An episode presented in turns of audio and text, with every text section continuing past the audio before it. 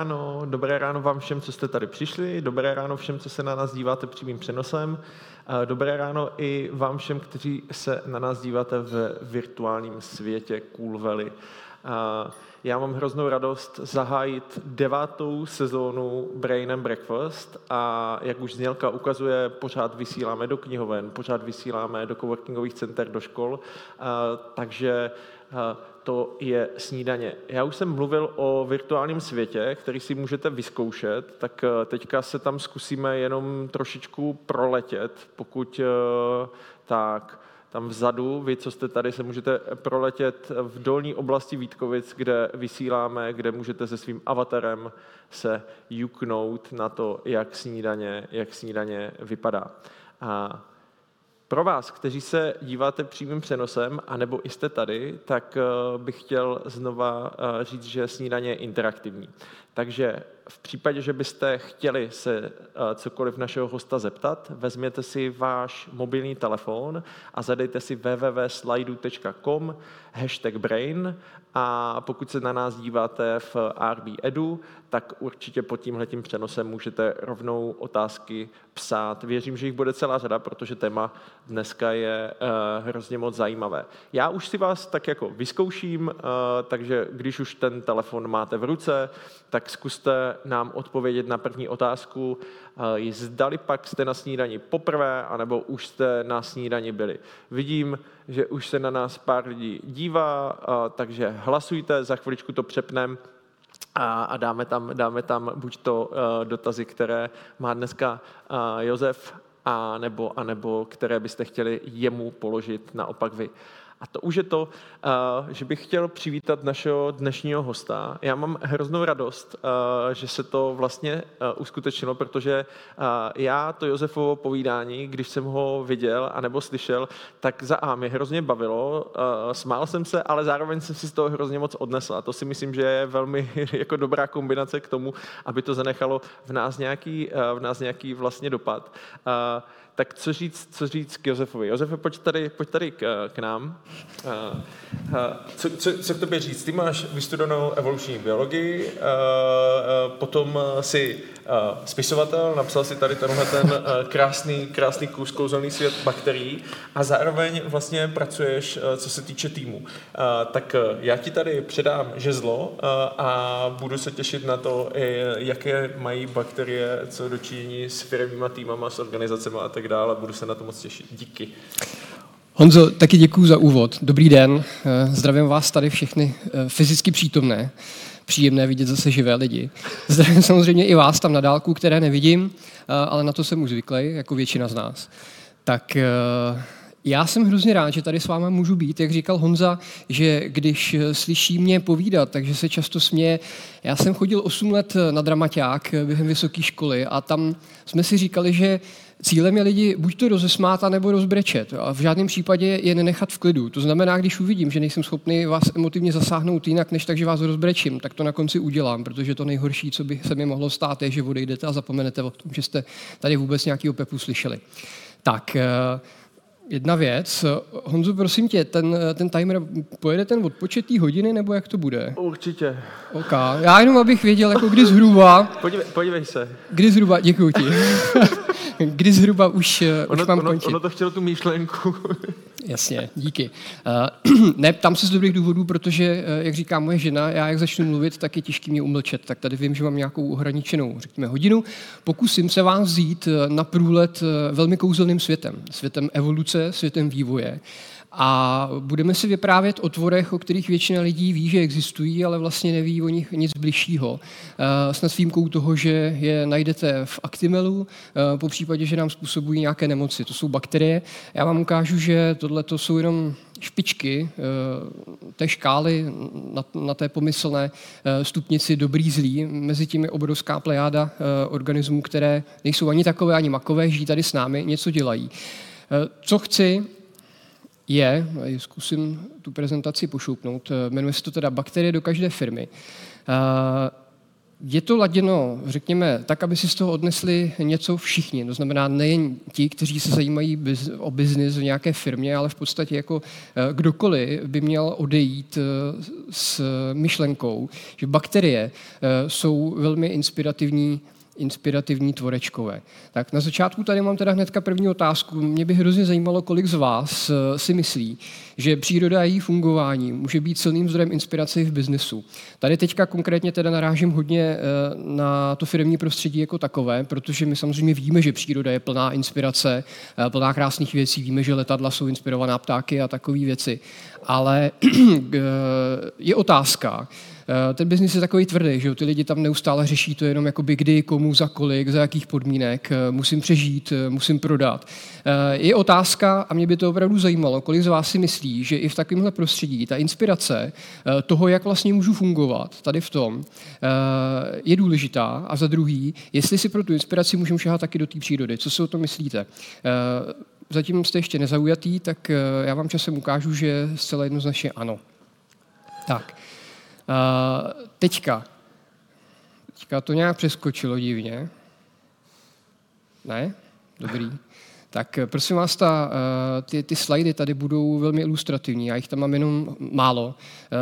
Chci, abyste věnovali pozornost spíš mě, jsem tam si tady vemu na pomoc nějakou rekvizitku, to já dělám hrozně rád, protože tohle pasivní mluvení s PowerPointama není, není tak účinný. Tak, na začátek dvě věci. Kdo jsem? Proč tady sedím zrovna já teďka?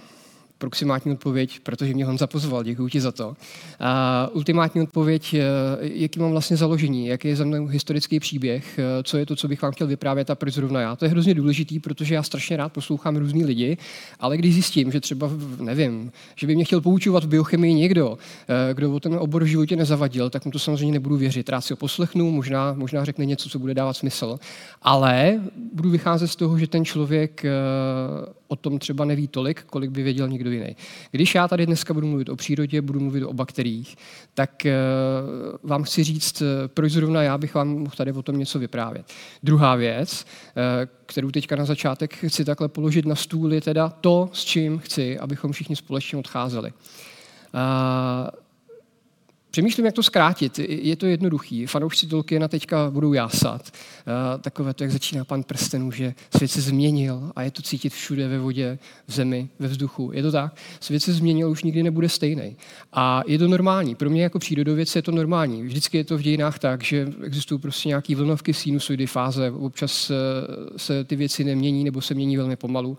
Občas je to období turbulentnější. Tohle to je úplně normální. Problém je, že my jako lidi na tohle nejsme zvyklí. A teď moment se dostáváme do fáze, která je krapet turbulentnější, krapet dynamičtější, než ty fáze, na které jsme byli zvyklí. A tím nemyslím jenom těch třicet, čtyřicet, padesát let našeho života, ale v podstatě celá ta staletí toho sociálního vývoje, která my tady máme za sebou. Tam prostě, když jste se narodili a umřeli, ten svět vypadal velmi podobně. Dneska jsme v situaci, kdy svět za rok bude vypadat jinak, za pět let bude vypadat taky jinak. A od teďka dál to bude fungovat na věky. Jo? Už nikdy ten svět nebude stejný a bude se měnit hrozně rychle. A čím dál rychleji. Tohle to je prostě spirála, která nabírá na intenzitě a na síle. Co s tím? Většina z nás si myslí, že tyhle ty změny jsou strašné, že se s tím nedá vyrovnat a, a berou to tak, jako že je to taková ta evoluce ve stylu musím přežít. Abych přežil, tak musím, musím prostě tady šlapat po lepkách svých padlých nepřátel, které jsem porazil. To, co chci ukázat, je, že takhle to není, protože to, s čím my vcházíme tady do toho poznání, je, a tady se beru první rekvizitu, nevím, jak moc to bude vidět, je to cibule, jo, prosím vás, ukrad se mi ráno manželce z kuchyně. To, s čím my vycházíme do poznání, že změny jsou špatně, adaptace je těžká a nezvládáme ji a nikdy ji zvládat nemůžeme, že to je jenom pro vyvolený, takový ty vzdušní lidi, který změny milujou, tak tohle to je klam. Je to jako vrchní šlupka cibule. My vycházíme z nějaké psychologie toho, jak se ke změnám stavíme, ale je to přirozený. Evoluce nás nastavila tak, že status quo je pro nás velmi výhodný. Ono to něco stojí dostat se do nějakého období, kdy jste si vydobili nějaké místo, ty věci kolem vás jsou stabilní, vy víte, jak si poradit s věcma, který každý den přicházejí. Tohle to je super. Je jasný, že mozek bude říkat, že jakákoliv změna tady do toho, jakákoliv disturbance je špatně. Ale to říká náš mozek a naše psychologie. Tohleto je ovšem nabalený na fyziologii, to, jak ty mozky fungují, jak fungují naše těla. A to je další vrstva té cibule. A celá fyziologie je nabalená na filogenezi. Filogeneze, to je vlastně jiný slovo pro evoluci. To je ten vývoj těch organismů od pradávných časů, kdy vznikl na Zemi život, až do teďka. A my jsme ovlivňovaní jenom tou nejsvrchnější vrstvou té cibule, tím vrchním orbitalem. Abych to trošku demonstroval blíž, jo, protože pro mě je hrozně důležitý, abyste si uvědomili to časové hledisko. Vždycky se snažím, miluji Richarda Feynmana, to byl ten slavný fyzik, nositel Nobelovy ceny, on byl taky výborný popularizátor a razil to, čemu se říká oblékání čísel. Jo, když prostě nejste matfyzák a někdo vám bude říkat nějaký čísla, tak si zatím nic nepředstavíte. Proto je potřeba vždycky tomu dát nějakou metaforu, nějakou ukázku. Tak, hele, tohle to je metrový provázek. Tisíc milimetrů. Za předpokladu, že jeden milimetr by byl deset let, tak to je hrozně málo, že jo? Tady jsme někde ve vědecko-technické revoluci, tady máme někde v objevení Ameriky, a tady je post o Gilgamešovi. A teď si představte, že tohle je teda nějaká zkušenost naše, řekněme, historická, dějina, to, kam sahá naše písemnictví, to, co si my jako lidi uvědomujeme jako svoji historii. A tohle je deset tisíc let, tak tady jsme řekneme na nějakým, nějakým vigbamu koženým s oštěpem. A teďka, jak si teda představit tu evoluční škálu? Doba, kdy vzniknul život na planetě Zemi, je tady v tom měřítku odsaď od Prahy v Ostravě. Jo, první, řekněme, tady o to se lidi trošku hádají, ale řekněme, že víme, že už tři miliardy osm set milionů let zpátky tady byl nějaký život. Z Prahy do Ostravy je to plus minus podle jednice tři sta osmdesát kilometrů, takže tady s tím měřítkem to sedí. Takže si představte, že když tenhle špagát potáhnete po té dálnici přes Brno až do Ostravy, tak tahle ta obrovská vzdálenost je doba, po kterou na planetě Zemi existuje život. Z toho naše dějiny jsou prostě co by nějaký myslící civilizace, jsou takhle dlouhý. A teďka, to, co nám říká, adaptaci nezvládneš, nemáš na to, změny jsou špatně, to je právě jenom tehle malý kousek doby, kdy se vyvíjela nějakým způsobem naše psyché. Ta celá cesta z Prahy až do Ostravy ovšem říká něco jiného. To je důkaz toho, že adaptace je něco, s čím my dokážeme velmi dobře pracovat, jak si ještě ostatně ukážeme, protože celou tu dobu ty žijící bytosti nedělali nic jiného, než že žili, absorbovali nějaké změny v prostředí a přizpůsobili se. Samozřejmě některý to nedali, ale ten zbytek tady zůstal. První věc, kterou si člověk z tohohle může odníst, je, že my jsme vlastně, a teďka to zní jako hrozně, že se plácáme po zádech, ale vlastně biologicky je to pravda. Každý z nás, my jsme potomci nikdy nepřerušené linie od začátku života až do teďka. My jsme ti nejlepší z nejlepších. Takže i ve chvíli, kdy doma fňukám před zrcadlem a brečím, jak je svět na hovno, může se tady mluvit prostě, dobře. I v takových chvílích si říkám, haha, začal se tady stresu, jakože tamhle ten bere víc peněz a tamhle ten je chytřejší a tamhle ten krásnější a že já jsem úplná nula. Prosím vás, my jsme ti nejlepší z nejlepších. I ten největší nuzák je nejlepší z nejlepších a tak je k tomu potřeba přistupovat. Tak, takže tohle to je jenom pro dokreslení, jak dlouho tady ten život vlastně existuje a celou dobu nedělá nic jiného, než že žije, užívá si ty změny a nějakým způsobem nasává tu schopnost měnit se a přizpůsobovat se. Takže to, že náš mozek nám říká, zapomeň na to, to nedáš, neuděláš, tak to je tady ta šlupka cibule, která je tak tenká, že nestojí ani za řeč. Tak, to by byla jedna věc. Teďka teda... Proč zrovna já bych tady o tom měl povídat? Můj příběh začal tak, že jsem na Gimplu nevěděl, co chci dělat. Takových lidí je spousta. Nevěděl jsem, kam mě srdce táhne a aby mě nakonec netáhlo na pracovní úřad, tak nakonec jsem se teda rozhodl, vybral jsem si jednu univerzitu, šel jsem na Přírodovědskou fakultu v Praze. A tam jsem začal studovat biologii. Původně jsem tam vlez s tím, že chci dělat genetiku, protože genetika to je ta progresivní věda, to je plný čísel, jsou tam ty fakta, je tam jasně vidět ta kauzalita, prostě něco chci, změřím si to, vím, co měřím, proč to měřím, co tím získám. Měříte, měříte, něco získáte. Ovšem, ztrácíte pohled na jiné věci. Pamatuju si docela dobře, jak jsem tenkrát procházel to kolo katedry, která se jmenovala Katedra filozofie a dějin přírodních věd. A to jsem se koukal a říkal jsem si, fuj, na Přírodovědské fakultě, něco, co se jmenuje filozofie, nikdy. A za tři roky už jsem tam seděl, protože jsem zjistil, že mě nebaví zapadnout do jedné krčí nory a zkoumat ty věci prostě prismatem toho, že jsem genetik, nebo jsem zoolog, jsem botanik. Těch tradičních disciplín je dneska celá řada, jo, jsou jich jako desítky a v rámci toho se ještě můžete specializovat. Vy jako zoolog můžete dělat prostě, nevím, jeden chromozom myši a celý život nemusíte šáhnout na nic jiného. Ta specializace je tam tak obrovská, že ty lidi se nepotkávají ani v těch základních disciplínách, protože to, z čeho si můžete vybírat, je prostě hrozně pestrý. A já jsem řekl, ne, tohle mě nezajímá, to jsou detaily, já potřebuji vidět celkový obrázek. Takže jsem šel na tu katedru filozofie, která byla interdisciplinární a potkávali se tam teoretičtí biologové, evoluční biologové, filozofové, dějepisci vědy, a občas tam zavítal i nějaký nějaký student religionistiky, po případě eh, někdo, někdo třeba z katolické fakulty a tak. A tam se ty myšlenky jako mísily v takovém kvasu. A nakonec teda to, co jsem vystudoval, byla teoretická evoluční biologie. Proč? Protože ta evoluce, to je vlastně celkový rámec toho. Nezajímají mě detaily, zajímá mě celý ten rámec toho, jak ty věci fungují dohromady. Eh, tak, aby to vlastně něco řeklo o tom, jak ten svět funguje. Eh, Velmi brzy došlo k tomu, že jsem si uvědomil, že evoluce, tak jak o ní smýšlí většina lidí, takhle vlastně vůbec nevypadá. Protože když se řekne evoluce, tak většině lidí vyvstane v hlavě obrázek Charlesa Darwina, o kterém se v učebnicích píše, že to je teda autor první takové té správné teorie evoluce. A to, co normálnímu člověku naběhne v hlavě, je aha, příroda, zuby a drápy, krev a smrt.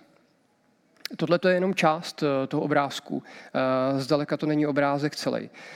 Za prvý je velká škoda, že většina lidí o Darwinovi nic neví. Ono, když se člověk podívá do jeho prací, jo, tak on, i kdyby, i kdyby nenapsal nic o evoluci, tak stejně bychom mu stavili bronzový, bronzový sochy, protože ten člověk byl neuvěřitelně bystrej. A byl to terénní praktik, byl to pragmatik, nebyl to žádný suchoparý intelektuál. Byl to člověk, který strávil pět let na cestě kolem světa, na britský bryze, která vlastně mapovala pobřeží Jižní Ameriky a obeplula celý svět. A on v tehdejší době, kdy prostě, mimochodem, to, jak mapovali to pobřeží Jižní Ameriky, to bylo vlastně jako předchůdce dnešních Google Map, jo, protože britská admiralita, vojenské mapy byly vždycky hrozně tajný, a protože měly strategický i obchodní význam. A, a tenkrát se zjistilo, jako, že velká část armády, nezanedbatelná část armády se nudí a je potřeba ji nějak zaměstnat. Tak se řeklo, OK, tak je necháme zmapovat, tady kousek, budeme mít nový mapy a využijeme to potom k obchodním účelům. Takže to byl vlastně taky předchůdce Google Map. Tady je vidět, jak vlastně my děláme pořád to též. Akorát ty nástroje, kterými to děláme, se liší. Tak, zpátky k Darwinovi. Když se řekne Darwin, většině lidí naběhne taková ta úplně šílená jeho podoba, takový ten vrasitý starý děda, co má takhle lisinku na tom čele, teď má ty vlasy rozsuchaný vzadu, ty zbytky. Tohleto je v roce osmnáct osmdesát jedna, rok před Darwinovou smrtí, si nechal namalovat portrét od Johna Colliera. Byla taková známá oleomalba, vždycky se to všude tiskne ve všech učebnicích. Blbý je, že Darwin, který tady měl prostě rok před smrtí, tak tam vypadá jak chodící reklama na hospic. Jo. To je prostě, jak kdyby už po kapsách hledal drobný prochárona, aby, aby ho mohl přejít na druhou stranu. A většina lidí ho vnímá právě takto, jako prostě nějaký dědu, který seděl u stolu a napsal nějaký žvásty o tom, že organismy se mění a přizpůsobují. Takhle to není. Byl to člověk, který jako v mládí to byl raubíř, špatně se učil, v podstatě nic mu nešlo, nevěděl, co se sebou. Jeho bratr byl takový brutální povaleč a teďka jeho napadlo v dvacet jedna, že by se mohl podívat do světa. Tak šel a podíval se. A teďka to jako není dneska, když si koupíte jako high-tech věci a jdete někam stanovat a všechno máte a když náhodou zmoknete, tak vlezete do hotelu. Jako vůbec. On, když bloudil a vlastně tam strávil přes tři roky v Jižní Americe, tak opustil posádku lodi, ty si tam vesele měřili. Darwin vypadnul, sehnal si nějaký gauče, který, kterým zaplatil nějaký bakšiš za to, že ho budou doprovázet. A teďka co? On projížděl tu Jižní Ameriku křížem krážem a bavíme se o dobách, kdy vlastně ta španělská konkista tam v zbytkách dobíjela ty poslední zbytky indiánských kmenů, takže tam byly brutální války. A opravdu se stávalo, že prostě jako na každý druhý křižovatce ležely nějaký mrtvoly. A to nebylo takový, jako že náhodou řeknete, já jsem bílý, já jsem Brit, tak mě nezabíjej. Takhle to jako nefungovalo. Takže to bylo celkem tvrdý prostředí. Navíc tam měli koňský houně, který prostě, když stanovali v Andách čtyři tisíce metrů nad mořem, tak zima jako kráva. Oni tam mrzli v namoklých houních a Darwin byl šťastný, protože dělal, co miloval. A miloval poznávání přírody, miloval geologii a přírodopis jako takovej. Byl výborný pozorovatel. Fakt doporučuji všem lidem, kteří milují Hercula Poirota a takovýhle ty detektivky, mají strašně rádi takovýto racionální dovozování. Běžte a přečtěte si o vzniku druhů od Charlesa Darwina, protože to, jak ten člověk jakoby sbírá fakta a pak je dává dohromady do nějakého uceleného příběhu, to je prostě jako mňaminka, je to fakt skvělý. A taky vám toho člověka to hnedka zličtí. Um, Darwin postuloval nějakou tezi o tom, co vlastně probíhá v přírodě a jak se ty živý organismy vyvíjejí. Teďka, tady už se budeme dostávat k těm bakteriím, tak vydržte mi. Tady se dostáváme k tomu, že to, o čem mluvil on, byly vlastně jenom víceméně živočichové. Evoluce rostlin tenkrát nikomu moc nezajímala. A bylo ještě takový to aristotelský dichotomický dělení, že máme zvířata, máme rostliny, máme nějaký nerosty. A ty možná jsou a možná nejsou živí, to my ještě tak úplně dobře nevíme. Tady v tom se lidi pohybovali velmi, velmi dlouho, v podstatě do konce devatenáctého století. No, když se vrátíme zpátky k té časové ose, tak zvířata, stejně jako rostliny, jsou tvořený. A teďka já se omlouvám, musím sem dát trošku té biologie, ale je to jako podstatný pro to, abyste pochopili, co ty bakterie vlastně jsou. Mimochodem, jak vypadá bakterie, vypadá takhle. To jsem ráno vyštrachal u dětí. Tohle to je Salmonella enterica, která způsobuje tyfus, ale nebojte se, tahle zrovna je vycvičená a je hodná. Bakterie je jedna samostatná buňka, ale liší se od ostatních buněk v biosféře. Tenhle rozdíl je podstatný, potřebuji, abychom ho všichni chápali, protože to bude alfa a omega toho, o čem se pak dál bude mluvit. Na planetě existují, nebojte se, já furt utíkám do těch odboček, ale vrátím se zpátky k tomu Darwinovi, nebojte. Na planetě existují dva zásadní typy buněk. Jsou to bakteriální buňky, teď to budu hodně zjednodušovat, jo? Pokud někdo vidí do biologie, tak mi to promine. Jsou to bakteriální buňky, které jsou malý a hrozně jednoduchý. A pak jsou to buňky takzvaně eukaryotický. Eukarion znamená pravé jádro. To jsou obrovský buňky, které mají členěnou vnitřní strukturu, mají uprostřed sebe spoustu různých komůrek, skladů, firem, jo, výrobních hal a takovýchhle věcí. A teďka ta pointa je taková, že když si srovnáte ty dva typy buněk, tak bakteriální buňka, teď to nebude vidět, jo, ale to, co mám v ruce, je bílá, maličká kuchyňská fazole, ta, co se dává s trenčanským párkem do, do konzervy. Takováhle malá fazole. Ta eukaryotická buňka v porovnání s tou prokaryotickou, s tou bakteriální, je zhruba takováhle. Takže každému je jasný. To je, to je první omyl, ke kterému dochází hnedka jako na střední škole. Základku neberu, ale na střední škole přijdete a v první hodině učitelka nakreslí jedno kolečko, druhý kolečko, a řekne, no tohle to je bakteriální buňka, tohle to je eukaryotická buňka, tak si to poznamenejte, tahle má tohle, tahle má tohle, tahle nemá tohle. Všichni si to poznamenají, ale nikdo nepochopí ten základní rozdíl, který je vidět, až když si srovnáte, v čem se vlastně ty buňky liší. Ta jedna je prťavá, není v ní skoro nic, ta druhá je obrovská a už je to jako fakt vychytaný systém. Když budu trošku sprostej, tak tohle to je prostě nějaká maličká večerka, ve který prodávají akorát chlast, a tohle to je nějaká obrovská továrna, která už je nadizajnovaná, funguje padesát let a má tam prostě jako půlka města. Škodovka, jsem mluvil Leslavák. Tak, znova k Darwinovi. To, o čem Darwin mluvil a pro co postuloval ten vývoj a adaptaci, tak to byly vlastně zvířata, které jsou tvořený živočichové tady tím, tady těma buňkama. Tady těma buňkama je tvořený všechno, co vidíte na vlastní bulvy. To, co vidíte, ať už je to cokoliv, ať už je to jakákoliv žoužel, tak je to tohle. Bakterie jsou tak malinký, zase jsou výjimky, ale bakterie jsou tak malinký, že naživo je nevidíte. Takže uh, evoluce je jenom pro zvířata u Darwina, protože oni tenkrát ani nic z něho dělat nemohli. Jo? To nebylo, protože by bylo hloupý, ale neexistovaly prostě žádný, uh, žádný metody, kterými bychom ještě tenkrát mohli zkoumat takhle malé věci. Je docela s podivem, že vlastně to takhle fungovalo až do sedmdesátých let dvacátého století. Slyšíte správně, jo? Až v podstatě do, až teprve v roce devatenáct set osmdesát šest. V době, kdy já se narodil, tak se rozlůzkla jedna obrovská velká hadanka, kterých se tady ještě dotknu. Takže to, to není jako dávná minulost. My jsme se vlastně teprve nedávno dozvěděli, jak ta živá příroda funguje. Tak, když se vrátím zpátky k té časové ose, tak zvířata, nebo prostě živočichové, ten, ten klad animália, tak ty nám tady začínají vznikat při kambrické explozi, řekněme, někdy pět set milionů let zpátky. Na té dálnici bychom byli někde u Zruče nad Sázovou, padesát kiláků za Prahou. Takže si představte, že vlastně od Ostravy přes Brno teď jedete až k tý, až k tý hlavě. Furt nic, nic, nic, furt existují jenom bakterie, protože tohle byly první buňky, které tady byly. Pak dojedete padesát kiláků před Prahou. v podstatě jste skoro na konci cesty. A teprve v té chvíli z těch buněk, které teda už nějaký, nějakou dobu existují, tak teprve v této chvíli se z těchto buněk začnou stavět ty složitý organismy. A co tím chci říct je to, že považovat evoluci jenom za nějaké adaptování se u těch vyšších živočichů je strašně naivní, protože tím opomíjíte to, že ta evoluce tady probíhala celou tu dobu, celou tu dálnici. Jo? Akorát probíhala tady na těch buňkách a tam do toho nikdo neviděl. Tak, teďka možná jenom, proč vlastně tak dlouho trvalo, než vůbec vznikly tady ty velké buňky. Člověk si říká, že e, to bylo prostě hrozně dlouhá doba. E, ono je to jednoduchý, funguje to trošku jako s dětským legem. To mám tady taky, taky jsem ho doma ukradl. Ono trvá hrozně dlouho, než, a tady se dostáváme k první paralele, kterou pak můžete použít ve svých životech, po případě, ať už je to doma, ve firmách nebo tak. Jo. E, často se říká, že některé věci nemá cenu dělat, protože trvají moc dlouho. Evoluce trvá moc dlouho.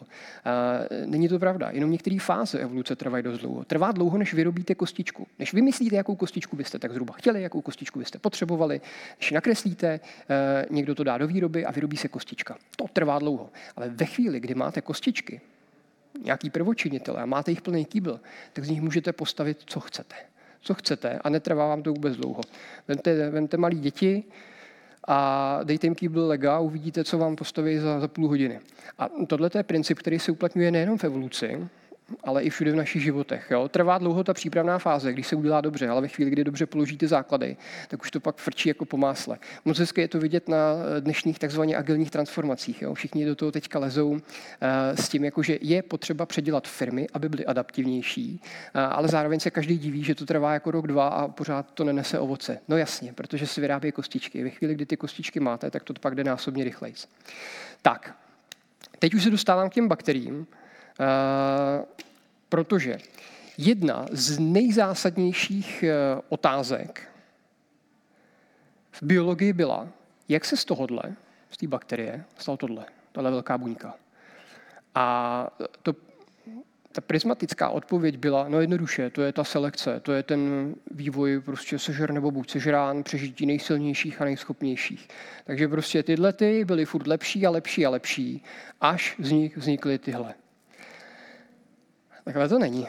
A tady se dostávám k tomu, že vlastně, a to je to, co bych vlastně jako bych chtěl hodně, hodně moc tlačit, evoluce samozřejmě je o konkurenci, ta konkurence je důležitá složka, ale funguje jenom na některých úrovních, někde a nějak.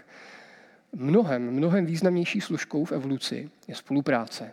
A to je právě krásný na těch bakteriích, že oni nám ukazují, ukazují to skoro čtyři miliardy let, jak je ta spolupráce důležitá a jakým způsobem se jí dá inspirovat, jak se z toho dá jakoby těžit.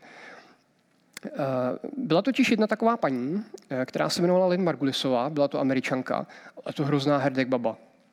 Už od mladá, ona byla nezastavitelná. Když jí bylo dvacet, začala studovat genetiku, vzala si za manžela Karla Sagana.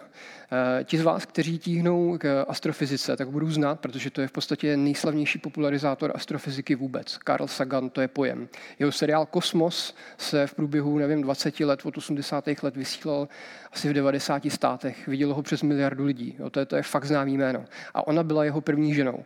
A v době, kdy doma míchala prostě jako guláš, a starala se o dvě malé děti, tak si dodělávala doktorát z genetiky a přišla se zajímavou myšlenkou. Ona řekla, hele, kluci, myslím si, taky to byla žena ve vědě, jo, to je další krásný příběh. Já většinou jako netrpím na to vyprávění jako e, feministických příběhů, ale tady jako kdyby to chtěl někdo použít, tak tady se opravdu má čeho chytit, protože ona vlastně stála proti všem, jako mladá žena, matka, vědkyně bez kariéry. A teďka přišla a řekla, myslím si, že jste se všichni spletli. Není to tak, že tohle bylo furt silnější, tvrdší a lepší. A pak z toho vzniklo tohle.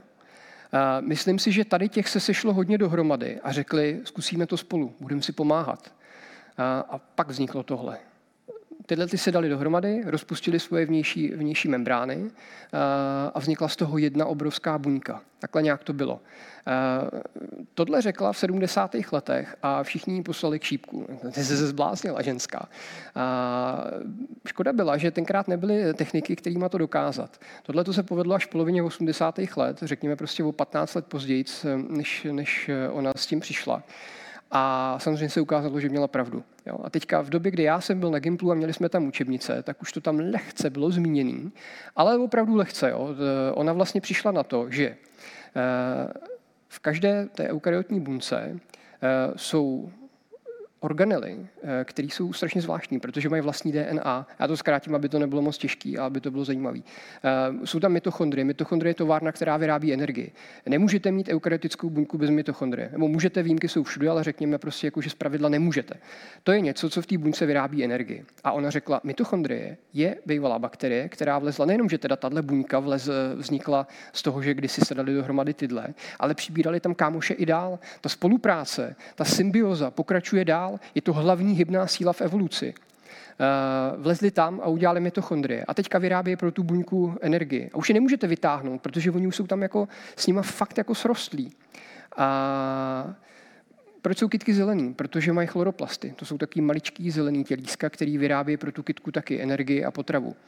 Zase řekla, no hele, to jsou ale bývalý sinice. Sinice jsou taky malý bakterie, sinice nejsou řasy, jo. Vlezli do té buňky, zabydleli se tam a teďka pro ní pracujou. A všichni říkali, ne, ne, to je taky blbost. Nebyla to blbost, zase se ukázalo, že měla pravdu. Uh, to, co já tady tím chci jako demonstrovat, je fakt, že uh, konkurence samozřejmě probíhá a funguje, ale tím nejhlavnějším, co se v přírodě děje, a nejenom, že jako my to máme v sobě, ale ono to nikdy nebylo jinak. Nejhlavnějším principem, který funguje v evoluci a při adaptaci organismů, je spolupráce a kooperace. Proč mě to přijde zajímavý, je proto, že jako biolog to prostě kapírujete, řeknete si, OK, tak teď víme, že to je zhruba takhle, víme, že ta spolupráce tam je velká síla. A jenomže, pak když se na to podíváte, ne okem přírodovědce, ale okem někoho, kdo se pohybuje ve firmním prostředí, tak najednou zjistíte, hele, tohle je přesně tohle, co teďka ty firmy řeší. Tak. Zpátky, zpátky teda lehce, já jsem zapomněla ten úvod, tak jenom, proč vám to tady vyprávím zrovna já je, že já jsem se postupně začal specializovat právě na vývoj bakterií a to, jak fungovala vlastně evoluce, ale nahlíženo už tady tím novým pohledem. To znamená, nezajímá mě evoluce nějakých šimpanzů, nezajímá mě evoluce člověka, zajímá mě evoluce jako celek, za celý ty čtyři miliardy let. A tam ty bakterie jsou prostě naprosto, naprosto kruciální, protože nejdřív tady fungovaly si veselé tři miliardy let sami, pak vytvořili tyhle buňky a pak do ní ještě nalezli a umožnili jí vytvářet si energii, fungovat. Bez bakterií bychom nikdy nemohli být takhle velký, jak jsme. Nikdy by takhle velký těla nevznikly, protože by neměli dost energie. Jo, jsou to ty mitochondrie, které tam jsou nalezlí a vyrábějí proto, proto tu energii. Uh, Tahle tam moje láska se manifestovala v tom, že za A začal jsem o tom psát knížky, uh, překládal jsem knížky, které se týkaly tady toho tématu. Uh, popularizoval jsem, seč to šlo, protože jedna strana je, jakoby, že nasáváte ty informace, pak je potřeba, ale pokud vám to přijde jako zajímavý téma, uh, pouštět to ven, pouštět to v takové formě, která je přístupná. Takže vždycky je potřeba vědět, pro koho popularizuju, co chci, jako co to je za lidi, co chci, aby si odnesli. Tohle je mimochodem další věc, kterou můžete přepoužít ve firemním prostředí, protože velmi často, i v domácím, velmi často si lidi myslí, že všem musí říkat totéž. Není to pravda. Každý potřebuje slyšet něco jiného. Nepůjdete za manažerem a nepůjdete za programátorem a nebudete jim říkat stejnou pohádku, protože každý z nich má trochu jiný nastavení, každý z nich potřebuje slyšet něco jiného. Není to o tom, že byste jim lhali. Všem říkáte totéž, ale nasvícený z jiného úhlu pohledu. Uh, takže ta popularizace byla takový místo, kde si tohle člověk docela dobře natrénuje. Uh, psal jsem pro časopis Vesmír, dokonce jsem byl dva roky v redakční radě, což bylo úplně úžasný, protože tam prostě kolem stolu seděli strašně chytrý lidi, kteří celý život věnovali tomu, že uh, něco studovali a pak to předávali lidem dál. A ty mi ukázali, jakým způsobem vlastně, když člověk má myšlenku, která mu přijde zajímavá, jakým způsobem ji může přenášet na ostatní. Z toho jsem pak těžil dál. Další věcí, která mi tady v tom hrozně pomohla, bylo, že jsem taky hodně učil. Účastnil jsem se projektu Přírodověci, který vlastně jakoby posílal lidi na různý gimply a tam jsme vedli jako workshopy, jak s těma studentama, tak, tak s těma učitelema a nějakým způsobem jsme posouvali to, jak se dívají na tu biologii, na ten přírodopis a co jsou tam jako za zajímavý nový témata, který můžou asimilovat. A jedno z nich za mě, který jsem tam teda tlačil, bylo právě tohle. Evoluce bakterie. Pojďme se na ně dívat jinak. Protože když řeknete bakterie dneska před někým, tak zpravidla ty lidi si představí jenom něco, co způsobuje nemoc, nebo uh, něco, co teda máte v jogurtu. nic mezi tím. Tak, pak se teda stalo to, a to, to bylo taky vtipný, že v roce dva tisíce patnáct, kdy já jsem dodělal doktorát, tak jsme se ženou čekali první dítě a domluvili jsme se na tom, že protože já jsem ten pohádkář, ten, který dělá takovou tu jako frameworkovou vědu, která vlastně není vědou, protože to je jenom vyprávění. Když to moje žena je molekulární imunolog, co dělá diagnostiku nádorů, baví jí to, je v tom skvělá a je opravdu je vědec na rozdíl ode mě, tak jsme se domluvili, že až se vrátí z mateřský, tak ona půjde do vědy a já si najdu normální práci a budu živit rodinu. Tak. Nastoupil jsem do banky, nastoupil jsem do České spořitelny a teď jsem jako koukal. Pro mě to byl úplně nový svět. Uh, ozývaly se ve mně takový ty myšlenky, vidíš, vidíš, rodiče ti říkali, čím se jednou budeš živit, Pepo, když jsi jim řekl, že budeš studovat evoluční biologii. A ty jsi jim říkal, mně je to jedno, hlavně, že mě to baví. A teď jsem jako nastoupil do toho reálného pracovního procesu, sednul jsem si k tomu PowerPointu a k tomu Excelu, kde jsem prostě jako pro ty šéfy zpracovával nějaké jako výkazy. Ale to je prostě jako nikdy nekončící nuda, furt to samý dokola, čísla, čísla, čísla. A byl jsem úplně ztracený. Tak jsem tak jako by seděl. Zároveň, ale pozor, já to nechci jako dehonestovat. Mně tohle to dalo hrozně moc, jo, protože v tom firmním prostředí se uvažuje jinak. Já jsem byl dřív z té vědy zvyklý třeba vypointovávat věci na konci. Jo. Na tři hodiny bych tady s váma mluvil a na konci bych došel k nějaký pointě. A udělal bych wow. A čekal bych, že vy uděláte wow. A v té bance jsem zjistil, jako, že když to těm lidem neřeknu do patnácti vteřin, tak mi řeknou nazdar, už mě nezajímáš. Tohle to je taky hrozně důležitý. A naučit se, že jsou různý typy lidí, kteří potřebují různě strukturované informace v různý hloubce. Takže o tom žádná. Já jsem se tam jakoby učil, ale bylo to takový, že co budu jakoby dělat. Všechno, co jsem uměl, je úplně k ničemu. A tady taková malá vložka. Tohle je na evoluci hrozně krásný a dá se to použít i v osobním rozvoji. Jo. Spousta lidí ty změny nemá ráda proto, že je na něco zvyklá a bojí se, že v tom novém kontextu bude začínat zase od nuly. Takhle to ale není. Existuje něco, čemu se jinak. Když máte, když máte ptáky, který dneska mávají křídlama, tak ty křídla samozřejmě nevznikly takhle, jako že by si nějaký zvíře řeklo, udělám si křídla. Dřív to byly normálně končetiny, které byly porostlí nejdřív srstí, potom tam začalo vznikat něco, co strukturou připomínalo peří. Původní funkce tady toho byla termoregulace. Jo, a teprve později se zjistilo, že je to vlastně dobrý k něčemu jinému. Pointa tady toho je, že vždycky máte něco, co máte z toho minulého života. Můžete to přepoužít. Přepoužít v jiném kontextu. Máte nástroj, se kterým můžete pracovat.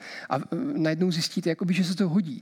A to, tohle bylo jakoby hrozně vtipný v době, kdy uh, přišly, přišla taková ta vlna agilních transformací a teďka ty, ty velké firmy, včetně teda té banky, kde jsem byl já, tak začaly říkat, no, svět se mění. Teďka to bude prostě už do konce, do konce našich životů úplně jiný, dynamický, nepředvídatelný. Už nemůžeme fungovat tak, jako jsme fungovali dřív. Už nemůžeme být dinosauři. Musíme se změnit. Musíme změnit svoji strukturu.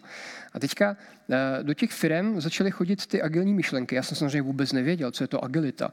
Tak, tak jsem vles jako na Wikipedii a čtu si a čtu si a teď tam čtu. Schopnost rychlé adaptace. Komunikace. Zpětná vazba. A čtu dál a dál a dál a najednou zjišťu, tyjovka, tohle je přesně to, co já jsem znal z toho předchozího života.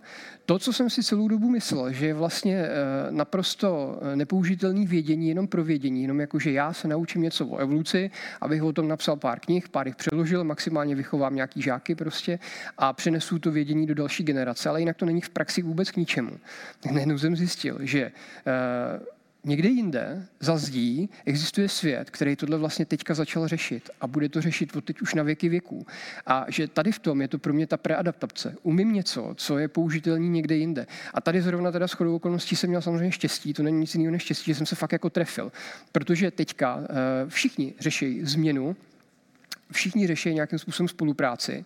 A tohle to jsou témata, který v tom firemním světě lidi ví, že jsou důležitý, že se na ně musí naroubovat, že musí vzdělávat jak ty svý řídící pracovníky, tak ty lidi dole pod nima, ty zaměstnance. Musí vzdělávat celý ty organizace jako celek. A, ale úplně neví, kam si líst pro tu inspiraci. On samozřejmě jako ví, že jo, těch konzultantů a lidí, kteří tady na tom poli operují, je celá řada. A, ale přesto si myslím, že není na škodu e, nějakým způsobem to zracionalizovat. Říct, že ty koncepty jsou hlub, hlubší, než my si jako myslíme. Uh, takže třeba, když jsem byl v té spořitelně a přišla tam ta agilita, tak já jsem vstal od toho svého PowerPointu a říkám, hele, to je dobrý. A teďka jsem jako viděl, jak ty lidi se k tomu staví nedůvěřivě. Zcela přirozeně, protože změna statu quo, přijde někdo a řekne vám, hele, všechno, co bylo, je špatně, teďka začíná něco nového, to je ono. Uh, Tohle to není správný přístup, jako už z povahy věci. Jo. Vy vlastně někomu řeknete, že všechno, co dělá do, do teďka bylo blbě a teďka se to musí dělat jinak. Uh, To, to, tohle není přístup, který vám ty lidi otevře. A zpravidla lidi, kteří jsou v těch firmách delší dobu, ne takový ty, co každý dva roky jsou v jiný práci, to jsou ty flexibilní. Ale ti lidi, kteří tam jsou prostě deset patnáct let, jsou na něco zvyklí a vy jim najednou přijdete a začnete jim říkat, ne, ne, budeme to dělat všechno jinak, jako úplně. A oni tomu nevěří, protože si říkají, a proč bychom měli? Teď je tady tohle, možná mě vyhodí, možná tady zůstanu, za, za, za deset let zase přijde nějaká nová vlna, tak to nebude agilita, bude to něco tak jiného. A viděl jsem tam obrovský rozpaky. A já samozřejmě racionálně jsem schopný pochopit, že na jednu stranu celá tato hra na agilitu je biznisová hra, kdy je to takový, to, my víme, že musíme, tak to prostě dělat budem, tečka, šup a budem agilizovat. Na druhou stranu v tom vidím, že to má svý ratio. A došel jsem k tomu, že když chcete lidi přesvědčit, tak můžete dvěma způsoby. Jo. Buď to je musíte chytit emočně, a nebo racionálně. A ideální je, když to jakoby skloubíte dohromady. To se pak moc hezky nese. Spousta lidí si musí to své postavení racionalizovat. A když jim dáte na vědomí, že to, co se s nima řeší, nebo to, co se děje kolem nich, je vlastně úplně přirozený, tak se ty lidi přestanou bát. A mimochodem strach je normální fyziologická reakce. Nebojí se jenom psychopati. Jo? Takže když se člověk bojí, je to vlastně dobře. A dá se s tím pracovat. Dá se s tím pracovat dobře. A tady v tom, jako já těm lidem vždycky ukazuju sám sebe, protože když jsem nastoupil v roce dva tisíce patnáct do korporátu, tak jsem byl ve stavu, kdy, když mi šéf řekl, zavolej a vyřeš to, tak se mi rozklepaly kolena a já jim napíšu mail a pak druhý a pak třetí. A byl jsem úplně na prášky, tam byly věci, které prostě divně nedozbrečely a týden jsem z toho byl špatnej. To jsou věci, nad kterým se dneska ani nepozastavím, nebo je řeším dvě vteřiny a pak je zahodím. E, maily zásadně nepíšu, nesnáším je, protože jsou to ztráta času a efektivity. E, V podstatě jsem staromilný člověk, který nemá rád změny. Přesto jsme se třeba doma dostali do situace, kdy jakoby teď jsem já ten progresivní a moje žena prostě, no ty jsi byl vždycky okej zaprdlej a teďka tady na mě budeš tát, ty rozumí o tom, jak musíme být efektivní a rychle se měnit a to. Tím si říct, dá se s tím jako pracovat. A má to, má to svý výhody. Tak. To je, to je tadyhle tohle. Uh, takže v té České spořitelně jsem si teda otevřel kurz, který se jmenoval Biologie korporátu. A řekl jsem si, že zkusím, jako proof of concept, uh, takovou věc, že budu lidem vysvětlovat tyhle věci, ale na příkladech, uh, na který jako nejsou zvyklí. Uh, takže jsme tam nahlásili nějaký ty lidi, včetně takových těch, nevím, prostě paní z auditu nebo jako z účtárny, takový ty, co tam sedí dvacet let. A to byl pro mě dobrý průbířský kámen, protože takovýhle člověk opravdu je reprezentantem toho, že má nějaký status quo a ve chvíli, kdy někdo přijde a začne mu vykládat o tom, jako jak musíme začít líp komunikovat a dělat retrospektivy a, a v některých týmech sprintovat a někde dělat něco jiného a teď musíme být takový rychlejší a efektivnější, tak to jsou přesně ty lidi, kteří si zaťukají na čelo a řeknou, proč pro boha, vždyť mě to takhle funguje. Tak a Uh, otevřel jsem tenhle kurz, který byl tříhodinový. Naběh jsem tam s baťuhem plným takovýmhle věcí a teď jsem jakoby vysvětloval, co je to ta evoluce, uh, jak vlastně fungují ty naše buňky, ty naše eukaryotické těla, jo? Protože to není nic jiného než spolupráce. A k tomu se pak ještě dostanu, no, doufám, že časově se k tomu dostanu. Uh, to nejsou jenom naše buňky, ty naše těla. Jo? Každý z nás asi, nebo z vás tuší, že máme ve střevech prostě bakterie, jich tam spousta. Uh, to je tak hezký příklad, že já si ho nechám jako bokem, tak si to nechci teďka vyžrat, ale uh, když se na to podíváte a rozložíte si prostě třeba mě jako Pepu, tak uh, Co, co je to jako já, jako Pepa? To jsou tisíce druhů různých, který žijou dohromady a nějakým způsobem musí kooperovat. No není to fantastický? Tak pak jako tvrďte, když někdo přijde a řekne, hele, ta spolupráce je nemožná, to prostě nejde nastavit. Tady ty lidi si nikdy nebudou rozumět, tady ty týmy nikdy nebudou spolupracovat, tady ta divize, to prostě nikdy nebude fungovat. A to je ta chvíle, kdy se můžete zeptat, proč pro Boha? A oni vám začnou říkat, no protože prostě ta spolupráce to nefunguje. Prostě lidi jsou soupeřiví, to je jakoby ten základ. Ta spolupráce je k ničemu. A tady na to můžete říct, no jako takhle to není, ale konkurence samozřejmě někde nějak existuje, ale ta spolupráce je v nás geneticky zakořeněná daleko, daleko díl. To je celá ta cesta Ostrava, Brno, Praha. Jo? Naše genetické dědictví nemluví o ničem jiným, než o schopnosti spolupracovat s někým, nacházet vhodný modus operandi a samozřejmě ono je to dynamický. Každý, kdo má sourozence nebo životního partnera, tak ví, že to není jako, že byste se furt milovali nebo že byste se prostě furt nenáviděli. Občas máte chuť se praštit kladivem, občas máte chuť se jako zulíbat a někdy oscilujete mezi tím. Takhle to jako funguje. Jo? Neustálý hledání nějakého rovnovážného stavu. Ale celý ty čtyři miliardy let nejsou o ničem jiným, než o hledání způsobu spolupráce a kooperace s někým jiným. A vytváření funkčních, fungujících celků, které jsou tak složitý, že jakýkoliv korporát je proti tomu prostě takováhle trivialitka. A to je to ratio, jo? Protože když přijde člověk, který emotivně tvrdí, to nejde. Proč? Spolupráce nefunguje. Funguje. Jak to? Tak jim to začnu vysvětlovat tady na tom a proti tomu jako nejde nic říct, samozřejmě můžete s tím jako nesouhlasit, ale nemůžete popřít tohle jako přírodovědecký fakt. A u těch zaměstnanců, těch takzvaně obyčejných lidí, a sám se řadím mezi ně, takže to nemyslím nějak pejorativně, je tohle obrovský moment, protože vy vlastně tady tím pomůžete racionalizovat to, že to jde. A lidi vždycky dokážou udělat věci, o kterých věří, že jdou. Když mají pocit, že to nejde, tak to neudělají. Když mají pocit, že to jde, uh, tak to prostě zkouší tak dlouho, dokud to nezačne fungovat. A tady to, uh, celá ta evoluční pohádka, uh, je vlastně nádherným racionalizačním příběhem o tom, proč bychom měli koukat na tu adaptaci uh, a koukat na tu spolupráci a kooperaci. Tak... Uh, Jak to pokračovalo dál? A tohle jsem si jako ověřil, ty, tyhle věci jsem sem naházel proto, abych vám ukázal, že v nějakém případě, v nějakém případě to musí být platný, protože jinak by se mi nikdy nepovedlo uh, přesvědčovat o tom různý lidi. Už v té bance jsem vlastně musel jít a vydobít si nějakým způsobem ten kurz, uh, proč bys to jako chtěl dělat a proč jim to tady chceš vysvětlovat a nepodkopíš nám tady tu jako transformaci. Uh, povedlo se to, mělo to prostě nějaký úspěch. Pak, uh, pak jsem napsal do sedu a to je taková ta vzdělávací platforma. To bylo strašně hezký, protože ten pán, když mi odpovídal, tak mi napsal, jste napsal takový hnusně dlouhý mail, já jsem ho chtěl hned vyhodit do koše, ale jsem to došel do konce, tak mi to přišlo tak šílený, že se vás chci pozvat a pobavme se o tom. Tak jsem tam přišel a pobavili jsme se o tom a zase jako nějakým způsobem jsem těm lidem přesvědčil jsem je, což já beru jako proof of concept toho, že na tom něco musí jít, být, že to jako v praxi funguje. Z toho pak teda vlastně vzešlo to, že jsem se dostal od PowerPointu a od Excelu k, k agilnímu řízení, takže v současné chvíli funguji vlastně jako agilní coach nebo Scrum Master, teďka teda v České televizi.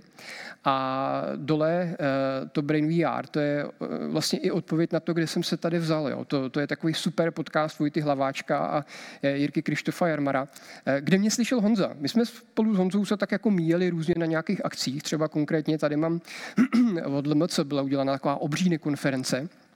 Jsme se taky nějak potkali, ale až na základě tady toho podcastu mě vlastně Honza napsal, jestli bych nechtěl tady vám něco říct, což mě potěšilo, je to pro mě obrovská čest, tak doufám, že to nebude, nebude, že toho nebudeme všichni litovat, nebo aspoň vy. Tak, hele, teďka se mrknem na to, jak dopadlo to hlasování, na otázku číslo jedna. No, hezký. Totální převaha, tak vidím tady osmdesát osm procent hlasujících lidí. Je tam někde vidět, kolik lidí hlasovalo? Asi není, že ne? Uh, jo, devadesát čtyři, jasně. Uh, no, to je hezký. To je hezký, protože já si to myslím taky. Já samozřejmě uh, neberu názor těm, nevidím tam, kolik je ne. A ne, není nikdo? Dobrý. Uh, No to je vlastně skvělý, takhle dobrý výsledek jsem ani nečekal. Jo. Já jako, to je podezřelý, protože ve chvíli, kdy není nikdo, kdo má opačný názor, tak je to jako divný, tak uvidíme. Tak, teďka, pojďme to trošku teda naroubovat na to, proč... proč by tohleto mělo být funkční v tom firemním prostředí.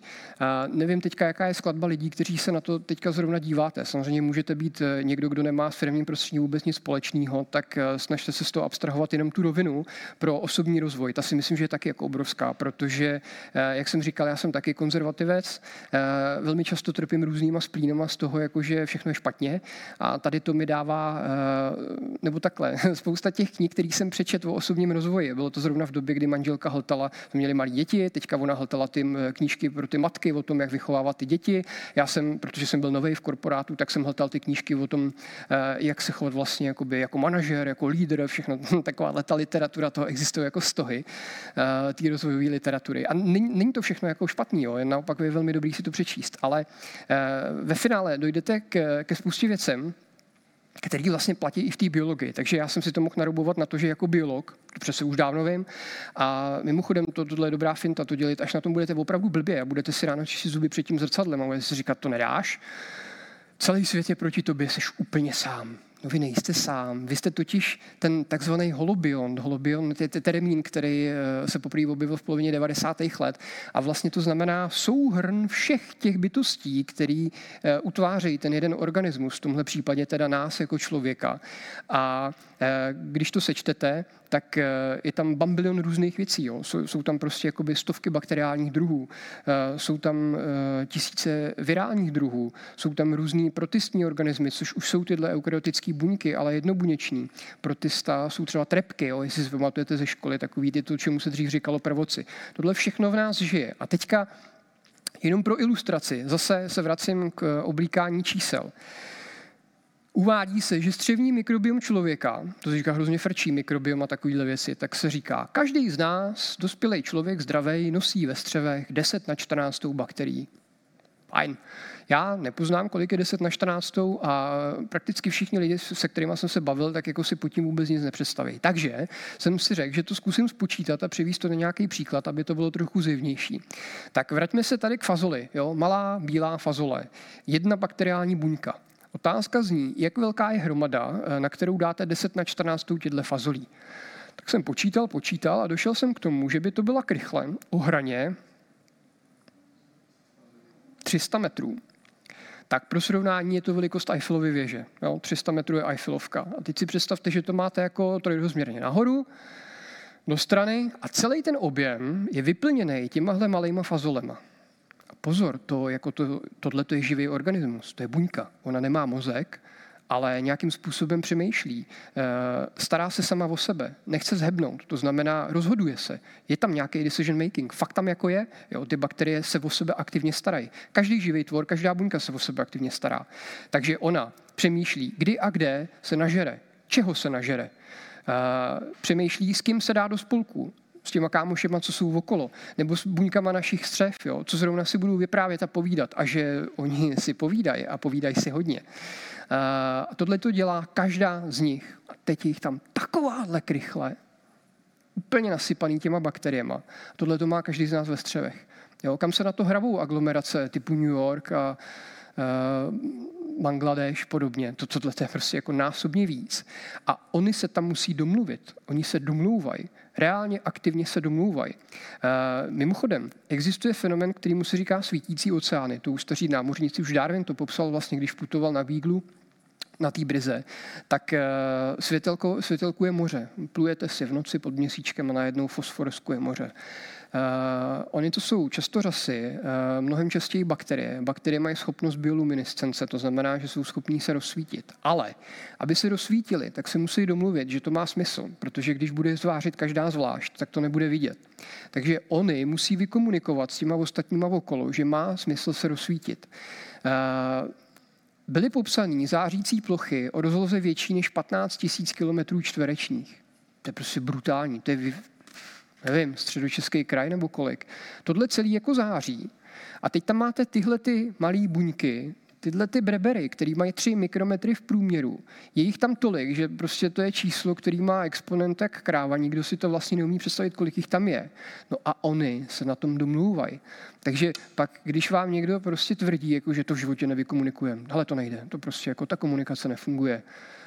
Uh, jak nefunguje. To mi chcete jakoby říct, že samozřejmě komunikace je aktivní a náročný proces, na kterým se neustále, jo, je to neustálý ping-pong toho, jakože něco chci vyjádřit, něco potřebuji zjistit. Furt si to jako točíte, dostáváte vstupy, dáváte výstupy. A představa, že to bude fungovat hladce, zvlášť jako v práci, je naivní. Jo, i nevím, se ženou jsme dvanáct let a stejně jsme schopni se zhádat o něčem, o čem by se dalo jako předpokládat, že už dávno víme, jak se na to díváme. Přesto se tak děje. Ale pro Bůh, aby ne, existují bakterie, které žijou v buňkách mšic. To je takový ten hmyz, co vám sežral hrášek, když jste byli malinký a pěstovali jste si ho na základce. Tak tyhle ty bakterie žijou v těch mšicích buňkách přes dvě stě šedesát milionů let. A stejně se stane, že si občas neporozumějí a s tou buňkou se totálně seperou. Po čtvrt miliardě let dojde k něčemu takovému. Takže divit se potom, že se hádáte, máte zlatou svatbu a po padesáti letech se zhádáte jak psi o něco, když už byste si po těch padesáti letech měli rozumět, to je naprosto naivní. A teďka, když to stáhnete na to, že přijdete do práce, ve který jste čtyři roky, s těma lidma trávíte nějaký čas, ale zase ne tolik, a nedomluvíte se a odcházíte s tím, jako, že tohle kretén, bože, to je tak blbá, tak to je přece úplně normální. Jo. A podstata je neabdikovat tady na to a snažit se neustále v té komunikaci pokračovat. A zase, když se dostanou na ten biologický příklad, tak přece nevzdám něco, co zvládají s tyhle malí s odpuštěním jako stupidní buňky. A ještě v takovémhle měřítku. Jo, je to prostě normální, tak pojďme do toho, nebojíme se toho. Když se člověk podívá na to, co vlastně řeší dnešní firmy, respektive jejich C E O, který se nějak snaží ty firmy kormidlovat a e, nedopustit, aby se potopily, tak e, jsou to takovéhle věci. Udržitelný růst je potřeba prostě neustále, aby ta firma rostla. Jo.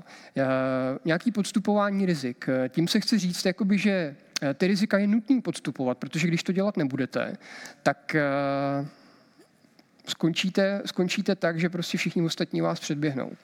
Regulace, to je zajímavý téma, který řeší údajně spousta lidí, že ta firma je vlastně spoutaná nejrůznějšíma regulačníma požadavkama, který nemá přímo ona sama ze sebe, ale jsou na ní kladení zvnějšku, od někud jinut. Využití technologií. Musíme prostě jako pochytit, co je kde novýho, jak to funguje, jak bychom to mohli využít. Adaptace obecně, vnímat ten trh, co potřebuje, jak být jako rychlý. Jo? Doby, kdy prostě jako vzniknul nějaký projekt, tak uděláme tříletý projekt, po třech letech řekneme, že to nestíháme, o dva roky to nastavíme, pak to pustíme, bude to stát spoustu peněz, všichni pak řeknou, že to nechtějí, ale takhle se to dělá celý roky, takže vlastně v pohodě. Ale tak tohle je přesně jako, tohle je věc, která už dneska nikdy nepůjde. Tak tlak na inovace.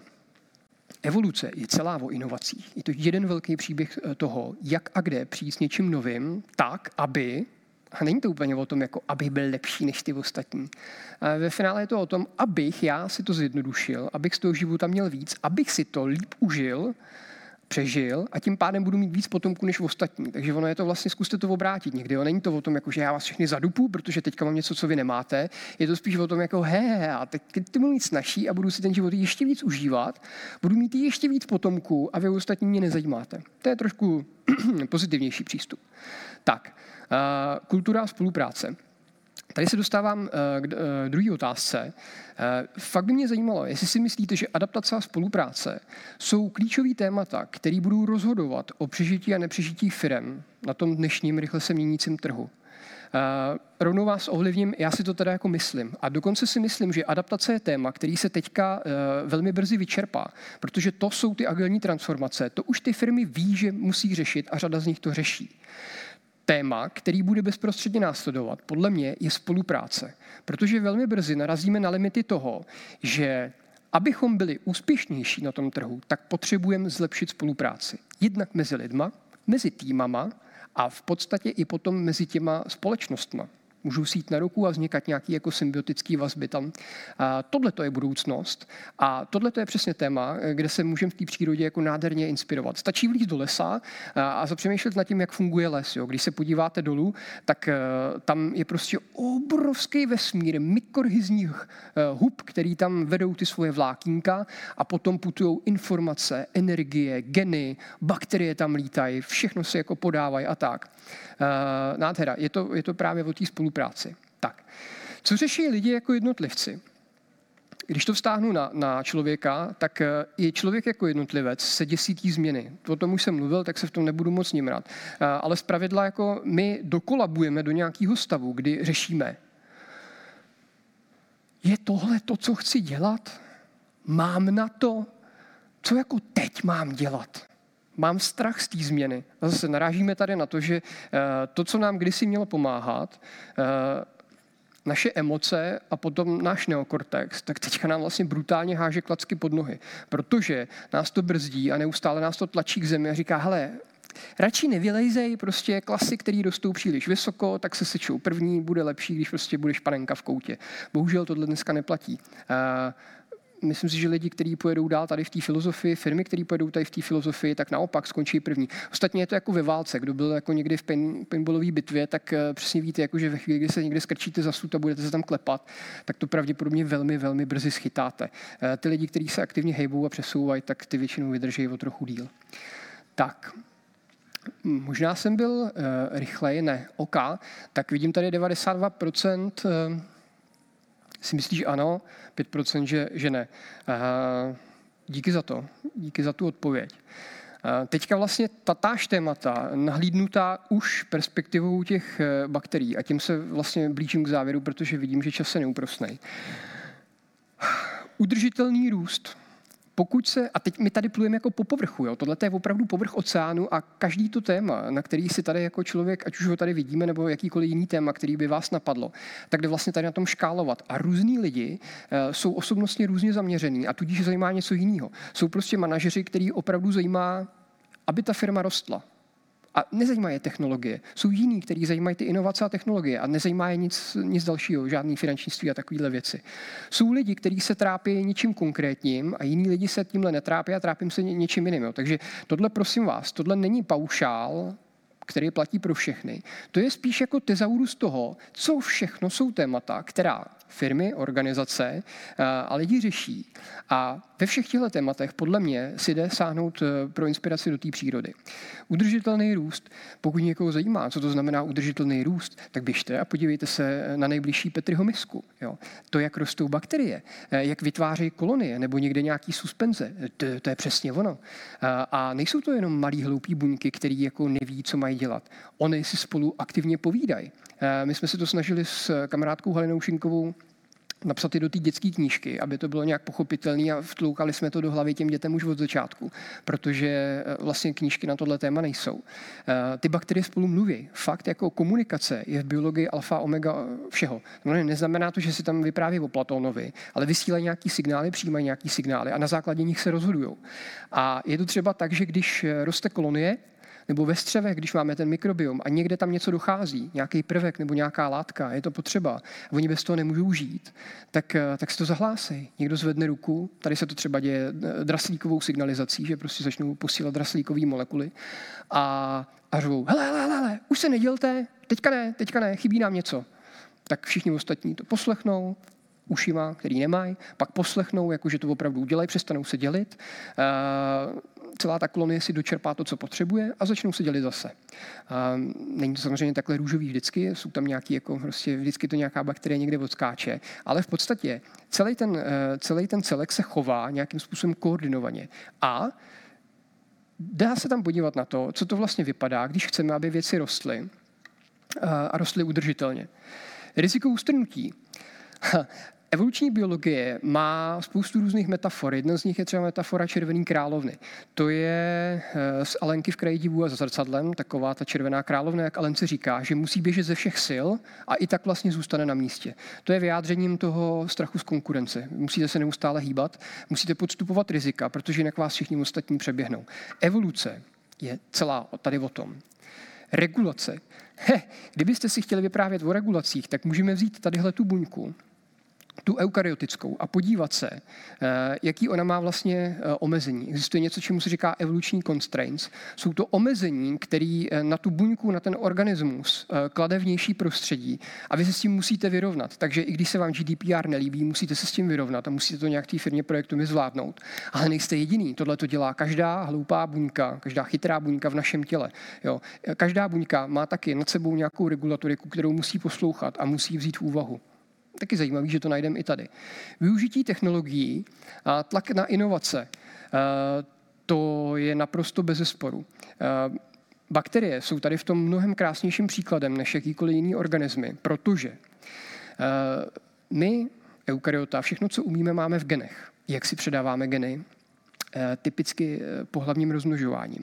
To má jistý úskalí. V případě nás lidí je to o tom, že když chcete tyhle ty geny a tu informaci předat dál, tak musíte nejdřív složitě hledat partnera, pak ho přesvědčit, aby se s váma spářil, pak musíte mít životaschopné potomstvo, to potomstvo musí přežít do doby, než se samo rozmnoží a pak to teprve začne fungovat. Bakterie nemají pohlaví, nemají takovou věc, jako je sex, oni mají spoustu jiných zajímavých způsobů, jak si můžou vyměňovat geny. A to je něco, o čem se nám může jenom zdát. Tak například dělají to, že si ty geny prostě půjčujou.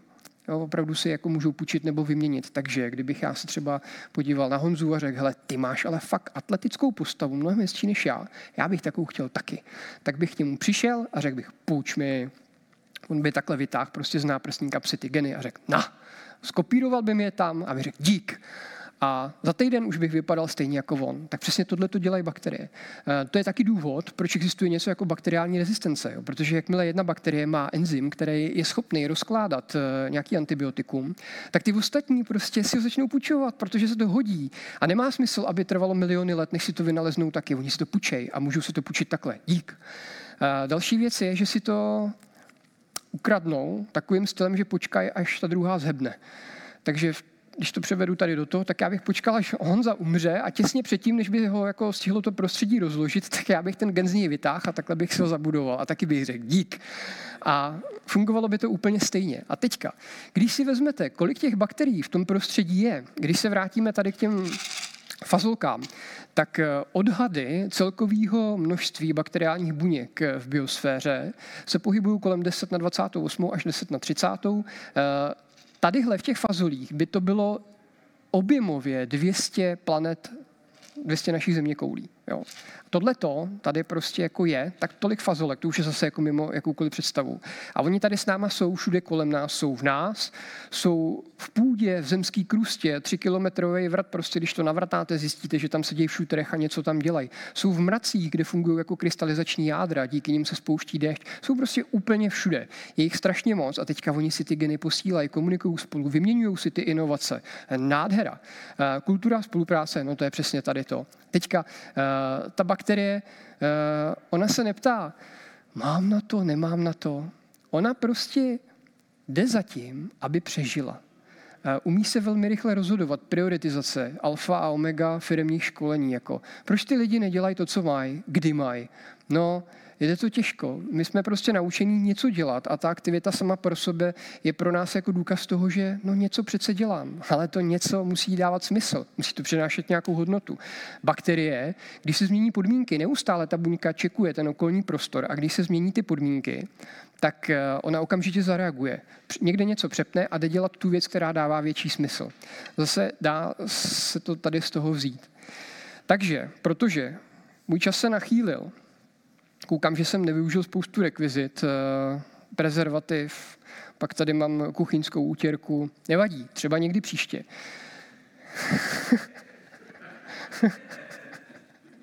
třeba někdy příště. Přemýšlím, jak to shrnout tak, a abych tam toho zabil co nejvíc. Chápu, že takhle letem světem je to hrozně náročný. Chápu, že na vás vlastně vychrlím naprosto jiný svět, takový trochu matrix, ve kterém je těžké se pro vás jako zorientovat. Chápu, že těch myšlenek nových je tam tolik, že v první řadě člověk neví, na co by se tam měl konkrétně zaměřit. Takže když to jako všechno zabalíme do nějakého jednoduchého sdělení, tak je to jenom o tomhle. Lidi jako jednotlivci velmi často pochybují sami o sobě, bojí se v životě změn a myslí si, že na to nemají. Že adaptovat se, případně jako vytvářet nějaký networking, nějaký vazby a spolupráce, že je to nad jejich síly. možná, ale je to jako když se lidi učí chodit. No jasně, že to mimino nevstane a nezačne hnedka běhat stovku. Ono to chvíli trvá.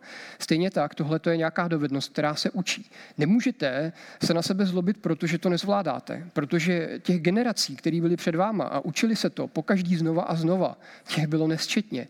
A až my tady nebudeme, budou další. A budou to zažívat znova a znova. Takže je třeba se toho bát, je třeba prostě neustále fňukat nad tím, jak je všechno těžký a všechno se mi mění pod rukama.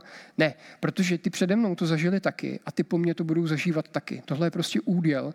Vlastně je to moc krásný, že každá generace si tady to jako objevuje sama pro sebe. To samé se týká těch firem, když to člověk přeškáluje na větší měřítko. Jo? Nemá smysl fňukat nad tím, že svět je nespravedlivý. Je potřeba podívat se na to, jak přesvědčit tu firmu, ty lidi, ty struktury, aby byly funkční, aby přinášely přidanou hodnotu nejen těm zákazníkům, ale taky těm lidem. A že příklady toho, že tady to jde a že je to vlastně základní modus operandi jakýhokoliv živýho tvora, tak to nám ukazuje ta evoluce. Poslední rekvizitou, kterou tady teda použiju, je tady to.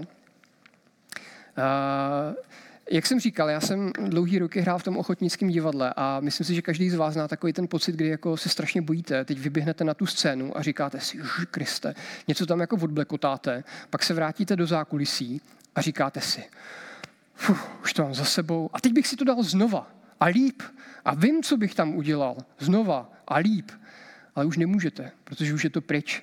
V tom divadle to budeme reprízovat. A pokud se týká našich životů, tak dojdeme na konec a žádná repríza nebude. Nebo jako můžeme si tady hrát na to, že se převtělíme do Poníka Velhase, jako klidně je to možný. Ale tak, jak jsme tady a teď, tak to je omezený trvání. Jako i, kdybychom, I kdybychom se dožili osmdesátky, tak tady je to jako osm milimetrů. Pak umřem, pak nic nebude. Takže, jestli si chcete něco zkoušet, rozdělte si ty iterace ve vašem životě, pak se zastavte a řekněte si tak, co bylo blbě, co bylo dobře a teď znova a líp. Protože když to dělat nebudete, tak půjdete ze dne na den, ze dne na den, prožijete svý životy, na konci dojdeme tady k tomu a nic se nestane. My nebudeme, ale ten svět to nezaznamená. I kdybyste byli jako super, kdo ví jaký, tak ta komunita možná vám postaví někde nějakou sochu, pak na vás stejně zapomenou. Takže alfa omega toho, co vlastně zažívají ty živý organismy, je to, že především si ten život musí užít. A konkrétně třeba zvířata tohle zvládají velmi dobře, protože eh, oni naplňují svoje potřeby a jsou schopní je vnímat. Oni vědí, kdy mají hlad, kdy se chtějí pářit, kdy jsou nasraný, kdy jsou prostě vzteklí, kdy jsou naopak šťastní. To zvíře to velmi dobře ví, tady se teda bavím ne zrovna o šnecích, ale řekněme o těch primátech.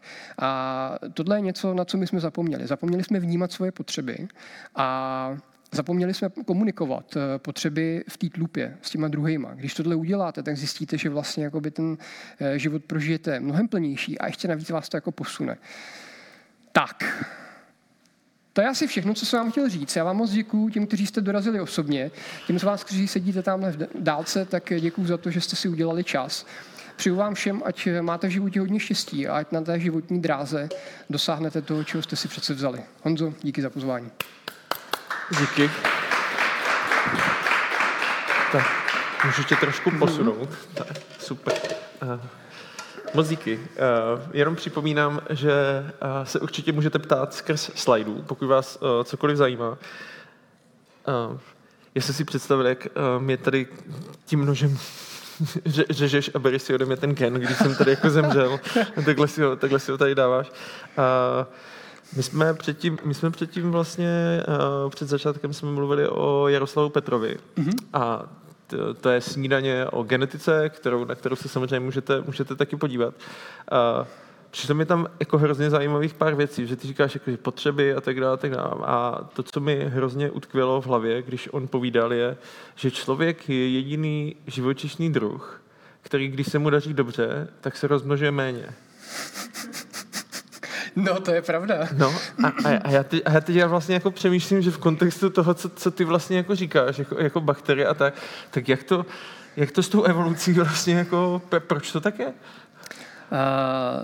no, je, hele, já si myslím, že tato otázka by se dala uchopit z různých úhlů pohledu, ale uh, čistě uh, biologicky je to o tom, že tím, jak se zvyšuje že jo, kvalita života, tak ty lidi chtějí dělat jiné věci, než se starat o svý děti. A bohužel v přírodě je to tak, že vlastně organismy se dělí zhruba, velmi zhruba, na dva typy. R strategové a K strategové. Ty R strategové mají hrozně moc potomstva, nestarají se o něj, takže to mají jakoby zadáčo. Ty K strategové, to jsou organismy, které mají málo mláďat a musí se hodně snažit, aby ty mláďata dorostly do nějakého věku. Tam patříme třeba my. A je to jakoby velká rodičovská investice. Samozřejmě jako dovedu si představit, že si můžu nasekat třicet dětí a nestarat se o ně a ono třeba pět z nich přežije, takže vlastně taky lepší než nic. Ale takhle většina z nás nefunguje. Většina z nás funguje tak, že se o ty děti chce starat a nějak s nima jakoby žít.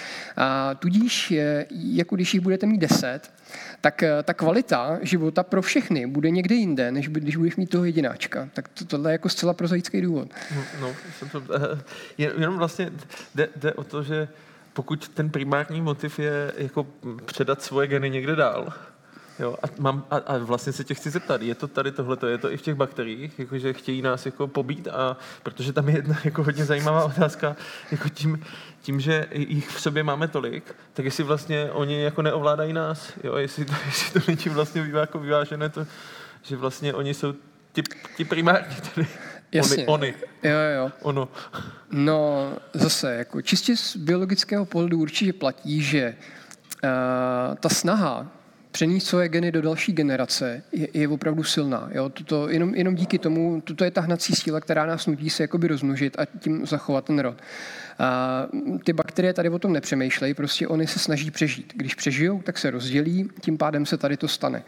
U lidí my tu touhu samozřejmě máme taky, ale protože se u nás vyvinul mozek, myšlení a racionalita, tak jsme schopni nějakým způsobem tady s tou pudovou stránkou pracovat. Tak prostě většina lidí nechodí po ulici a neznásilňuje se navzájem jenom proto, aby předali svý geny. Takže tady ty věci jdou jako proti sobě. A co se týče uh, té nadvlády, uh, ono... Uh, Hele, když se řekne nadvláda, tak už to vlastně jako předpokládá. Trošku je tam takovej ten e, starý pohled na věci na to, že někdo musí mít navrch, někdo je víc a někdo je míň. Mm-hmm. E, to, co já se snažím ukázat, je, že tady vlastně jako ta hierarchie hodnotová, o tom, jakoby, kdo je víc a kdo je míň, ta neexistuje. Existují různý uzle v síti, existují různý společníci v nějakém společenstvu. Každý umí něco trochu jiného, je jinak velký. Ale nedá se říct, že jeden je lepší, druhý je horší. Oni musí spolupracovat dohromady. A, a ty bakterie, co jsou v nás, tak nemají jako žádný zájem na tom, abychom jim zdechli, protože oni by pak vlastně neměli kde bydlet.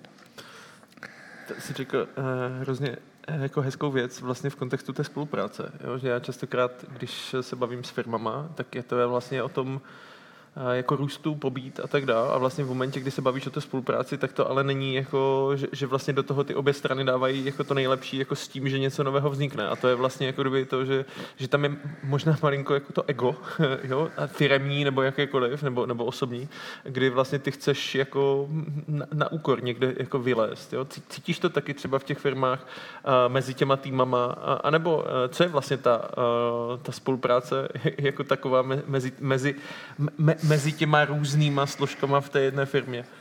Jo, jo. Hele, uh, ano, máš pravdu. Uh, Tohle to je v nás jako hrozně zakořeněný. My jsme...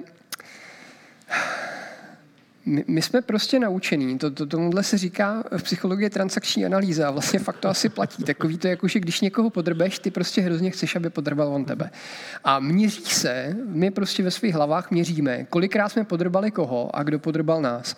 Existuje celá věda, která se jmenuje etologie, je to vlastně nauka o chování živočichů a tam si prostě člověk přečte, že uh, nějaký chování a takovýhle vzorce toho, uh, co a jak, to, to už mají prostě nejjednodušší obratlovci, jako třeba ryby a tak. A u těch primátů je to hodně rozvinutý. A v nás prostě je strašně zakořeněný, že když něco dám, tak musím dostat stejně anebo víc. A takhle to ale jako nefunguje v celém tom zbytku přírody. Tam naštěstí funguje taková ta idealistická představa, že různý systémy dávají různě podle toho, kolik můžou, a bere se to tak, jakože on dává tolik, protože zrovna tolik může. Fajn. To, že je to tisíckrát méně, než mu dám já, neřeším.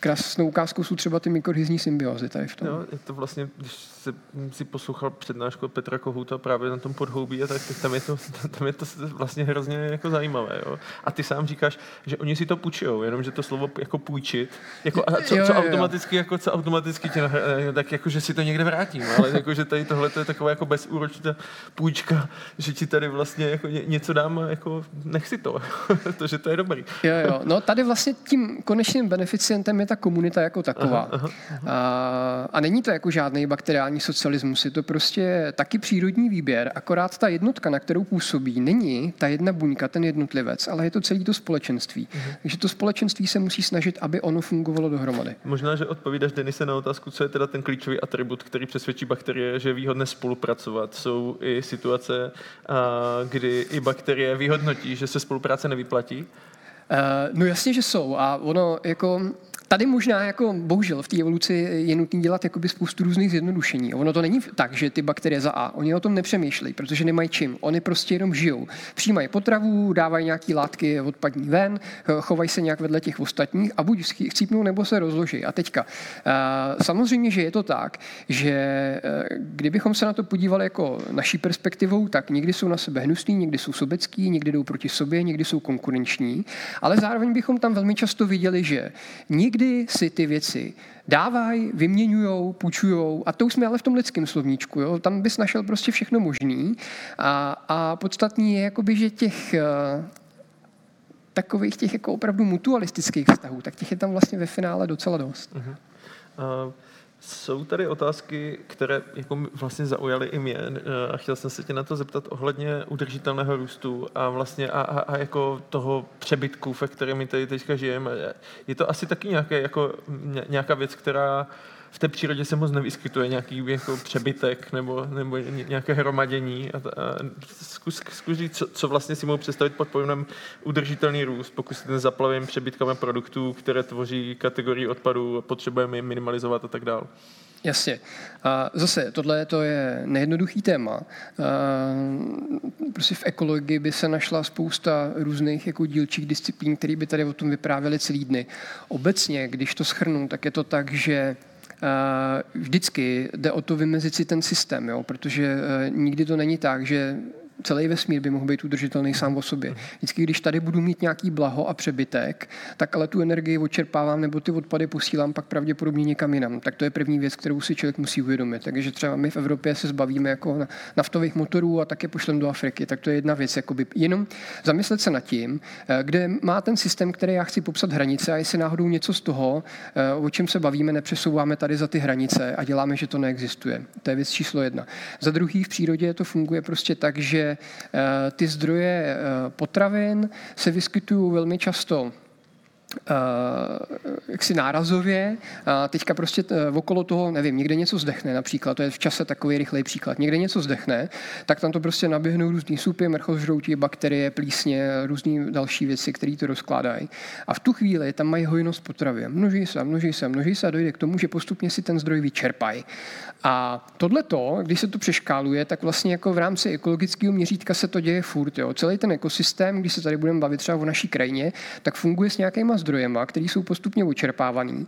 A pokud ten ekosystém chce jakoby přežít, tak se tam v čase musí hledat nějaký technologický e, průlomy, který umožní ty zdroje čerpat líp, nebo čerpat jiný zdroje, anebo se přesunout na jiný místo.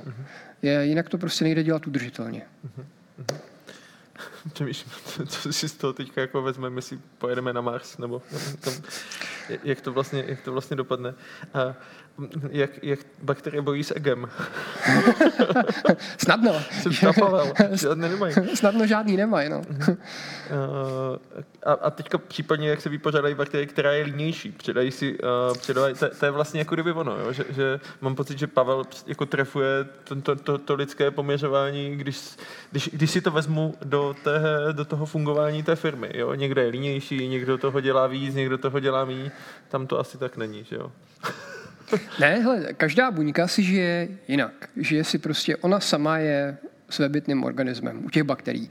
A může být, že můžeme o nějaký buňce říct, že je nějaký lenoch prostě. Ta je taková, jako, ale třeba tady bude buňka, budeme na ní koukat a ta jedna bude taková, jako, že se moc nebude hejbat a ta druhá bude, vz, vz, vz, bude taková jako naspídovaná.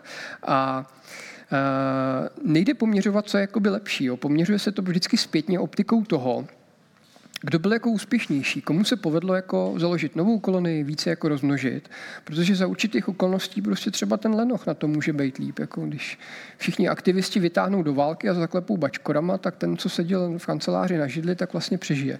Tohle to je hrozně kontextově závislý a obecně kontext je něco, s čím se v přírodních vědách i v těch firmách jako hodně těžko pracuje. Ono se to jako blbě dává do nějakého vzorečku, špatně se to o těm lidem jako vykládá, ale zároveň kontext je něco hrozně důležitého, protože i stejné věci v různém kontextu mají různé důsledky. Aha. Uh, jaký potenciál pro lidi podle tebe přináší výzkum mikrobiomu, například uh, jeho transplantace? Obrovský, obrovský. Uh, je o tom jedna kapitola v té knížce, kde... Uh, ne, ne fakt, jako jo, protože my jsme... Uh, jde o to, že spoustu věcí... Jako byla třeba, tady to bude hezký příklad, třeba orientální medicína, takový to, jakože člověk pije nějaký čajčky a jakože je mu líp a tak. Pro západní vědu, pro takovou tu scientologickou metodu toho, jakože potřebuju tu kauzalitu, tak tady to byly jako naprostý báchorky, protože jsme to neměli za co chytit.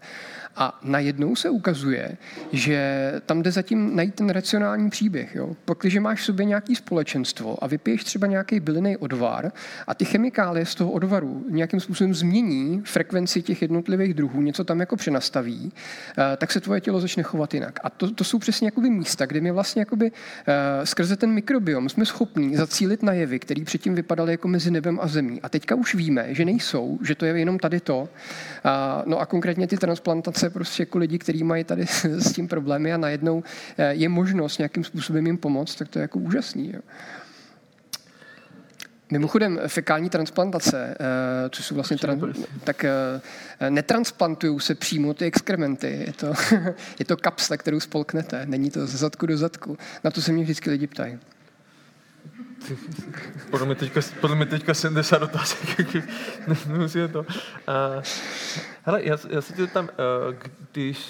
Když vlastně si představím, a teď nechci nějak to, ale vlastně to, to tvoje, to, ten tvůj kurz, jo, na, na to, jakým způsobem se vypořádat se změnou, jak to, tak uh, teďka si nám tady dal hodinku a půl. Uh, co vlastně, když já bych chtěl, uh, aby si lidi odnesli to, že změna je prostě nutnost, že, že, že komunita je víc než jednotlivec, že vlastně jako spolupracovat je, je práce, že, že tady jsou nějaké jako velké výzvy, které jako tím já ti půjčím a ty mi vrátíš, jako neuděláme, tak, tak jak by si pomohl?